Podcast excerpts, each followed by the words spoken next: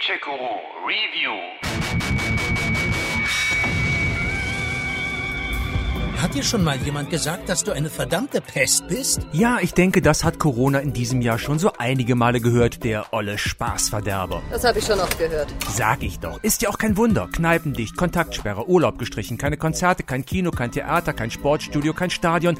Da muss man ja mit der Zeit depressiv werden. Wir dürfen dies nicht, wir dürfen das nicht.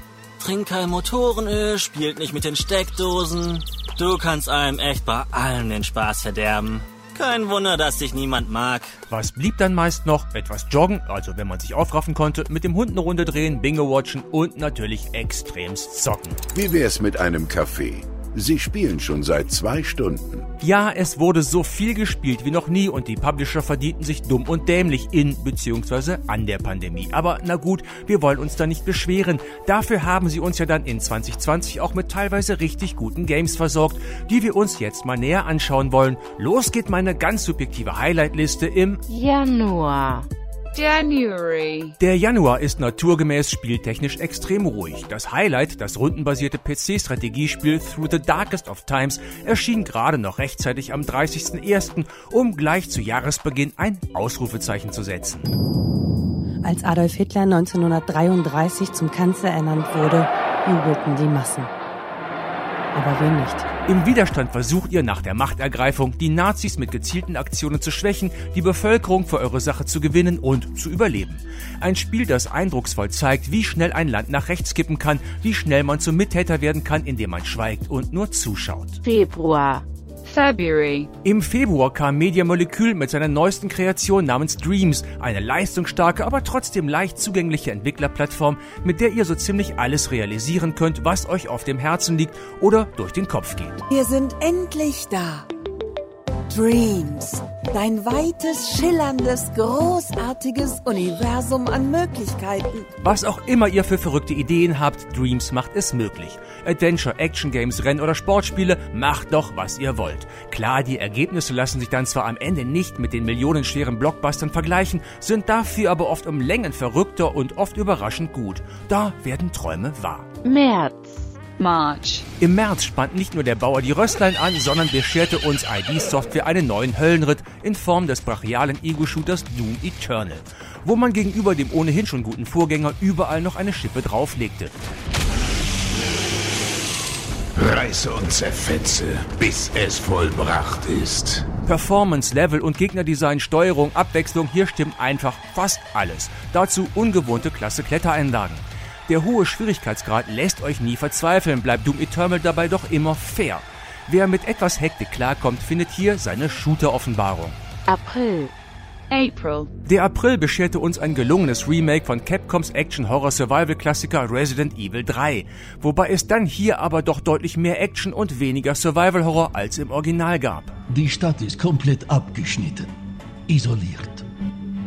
Die meisten der 100.000 Zivilisten werden wohl tot enden. Äh, Korrektur, untot. Mit Jill Valentine geht's in Raccoon City gegen die Umbrella Corporation. Durch ein Szenario, das in Corona-Zeiten plötzlich erschreckend real erscheint. Keine starren Kameraeinstellungen mehr, keine lahmen Ladeanimationen, keine Farbbänder zum Speichern und neue Turns in der Handlung plus neue Grafik. Auch wenn das Remake nicht alle Schwächen des Originals ausmerzt, ist das doch eine durch und durch spielenswerte Neuauflage. Mai. May. Den Mai fand ich spielerisch etwas dünn. Am meisten Spaß hatte ich noch am soliden, simpel gemachten Dungeon Crawler Minecraft Dungeons, auch wenn der es einem nicht leicht machte, ihn wirklich gern zu haben. Es war eine Zeit großer Abenteuer und Gefahren. Zufallskisten, fehlende Charakterklassen, wenig Minecraft, unfairer Endboss, blödes Speichersystem, Sackgassen ohne Belohnung, da kommt schon einiges zusammen. Seine guten Momente hatten Minecraft Dungeons dafür beim Herumexperimentieren mit der Ausrüstung, beim Taktieren mit den unterschiedlichen Gegnern, beim Frustabbau durch wildes Dauerkloppen und natürlich im launigen Multiplayer. Für 20 Euro geht das am Ende schon okay. Juni. June. Mein klarer Favorit im Juni war natürlich Naughty Dogs Action Adventure The Last of Us 2. Deutlich düsterer, brutaler und erwachsener als der Vorgänger. Aus Teenie Ellie ist eine Frau geworden, die im wahrsten Sinn des Wortes über Leichen geht. Gewalt ist allgegenwärtig. Was war dein Rekord an Infizierten, die du erledigt hast? Das war auf Patrouille mit Joe vor einem Jahr oder so. Es waren, keine Ahnung, ein Dutzend. Du? Ich hatte mal 20. War eine streunende Gruppe. Scheiße. Vielleicht kannst du heute einen neuen Rekord aufstellen. Die klasse Rache-Story hat was von Lara Croft mit viel Action, Kämpfen, Klettern, Rätseln, Basteln, Sammeln und Stealth-Anlagen. Dazu kommen klasse spielbare Cutscenes und Technik, die begeistert. Trotz einiger Unstimmigkeiten in der Story und kleineren Nachlässigkeiten ist das für mich eins der besten Games im letzten Jahr. Juli. July. Der Juli war gut gefüllt mit AAA-Titeln. An der Spitze davon sehe ich das Samurai-Epos Ghost of Tsushima, den letzten großen PS4-Exklusivtitel. Das Open-World-Game im alten Japan überzeugte mich mit einem Weltklasse-Kampfsystem mit vielen großen und kleinen Geschichten und mit Figuren mit viel Tiefe. Ein Samurai kämpft immer mit Geduld und Disziplin, auch wenn sein Feind unehrenhaft kämpft. Ich denke daran, Onkel. Sucker Punch ist es gelungen, das Game nicht zu überfrachten und den Spieler durch immer neue kleine Geheimnisse, sinnvolle Verbesserungen und Überraschungen bei Laune zu halten. Das ist wie ein Samurai-Film zum Mitspielen. Wer mag, kann sogar den passenden Kurosawa-Filter über die Grafik legen. Mehr Samurai geht einfach nicht. August. August. Was war im August? Na klar, der neue Flight Simulator 2020 hob nach 14-jähriger Flugpause endlich ab. Die Spielewelt ist ein fast realistisches Abbild der echten Welt und 2 Millionen Gigabyte groß mit 37.000 Flughäfen, 2 Millionen Orten und 1,5 Milliarden Gebäuden. Heathrow Tower Boeing Alpha Sierra X-Ray 787 Kensich in Dem Gebiet Nick der US Fordere Richtung Zoom Flughafenen. Boeing 787 Airport is 6 o'clock, 6 miles. Der Flight Simulator 2020 ist ganz klar ein Meilenstein und gehört zu den faszinierendsten und motivierendsten PC-Spielen der letzten Jahre. Reinsetzen, losfliegen, die Welt entdecken und dafür müsst ihr kein gelernter Pilot sein, das geht immer. Der Realismus ist schlicht fantastisch, die offene Spielewelt mit den Originaldaten, dem dynamischen Wetter und mit ihrer Lebendigkeit das Schönste und Beste, was es seit langem zu bestaunen gab. Über den Wolken und so, ihr wisst schon. September. September. Im September habe ich erneut ein Remake vorne, nämlich die Mafia Definitive Edition. Erneut spielen wir mit dem Möchtegern-Mafia-Aussteiger Tommy Angelo seine aufregende Lebensgeschichte in den 1930er Jahren in Lost Haven nach. Mit neuer Bewegungsvielfalt, neuer Fahrzeugsteuerung, neuer Grafik und den alten, abwechslungsreichen Missionen. Willkommen in der Familie. Das Game wurde an den richtigen Stellen ergänzt, geändert und erweitert, überflüssige Längen wurden gestrichen, mehr Abwechslung wurde eingebaut und technisch alles auf Vordermann gebracht. Und das alles ohne den Spirit der Vorlage zu beschädigen und ohne große Experimente zu wagen. So ist das Remake am Ende sogar um Längen besser geworden als das ohnehin schon großartige Original, was ja nicht oft passiert. Oktober. Oktober. Mit Star Wars Squadrons erlebt im Oktober das fast schon vergessene Genre der Weltraumschlacht-Games seine glorreiche Auferstehung. In der Solo-Kampagne kämpfen wir in 14 Kapiteln sowohl auf Seiten der Rebellen als auch mit dem Imperium. Die Inszenierung der Kampagne ist Star Wars-mäßig bombastisch, mit großartigen Zwischensequenzen, komplett deutsch synchronisiert, mit spektakulären Explosionen, detaillierten Schiffen und Cockpits sowie den Original-Filmsounds, Geräuschen und Soundtracks. Dazu kommen schicke Flottenkämpfe im Multiplayer. Echo-Staffel, sichert den Konvoi, während das Flaggschiff die Vigilance angreift. Überlass das uns! Auch wenn da lange nicht alles perfekt war, endlich mal wieder ein Game, wo fette, anspruchsvolle Weltraumschlachten nicht schmückendes Beiwerk sind, sondern im Mittelpunkt stehen. Bitte mehr davon. November. November. Ja, schon klar, im November waren natürlich die beiden neuen Konsolen das absolute Highlight, aber da es hier nur um die Games geht, hiefe ich mal eben Demon's Souls für die PS5 aufs Treppchen.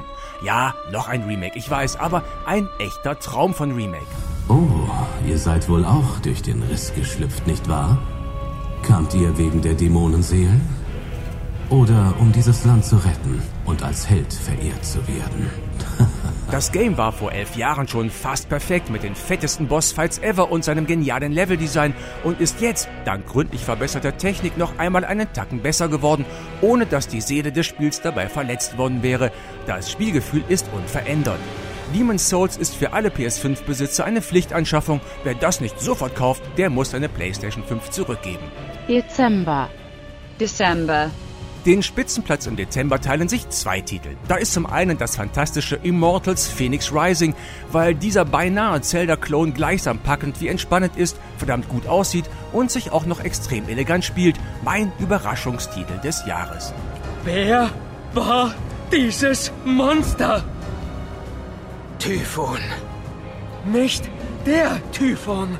Und dann führt natürlich kein Weg an Cyberpunk 2077 vorbei, der wohl am sehnsüchtigsten erwartete Titel der letzten Jahre, der nach Release gleichermaßen gefeiert wie gehasst wurde. Gehasst, weil die Last-Gen-Versionen extrem buggy waren, aber auch sonst war das Game nicht frei von oft groben Fehlern. Die Erwartungen waren einfach so hoch, das konnte das Game einfach nicht packen. Jeder in dieser Scheißstadt lebt in seiner eigenen kleinen Blase. Entweder du steigst in ihr auf oder du versinkst mit ihr im Dreck.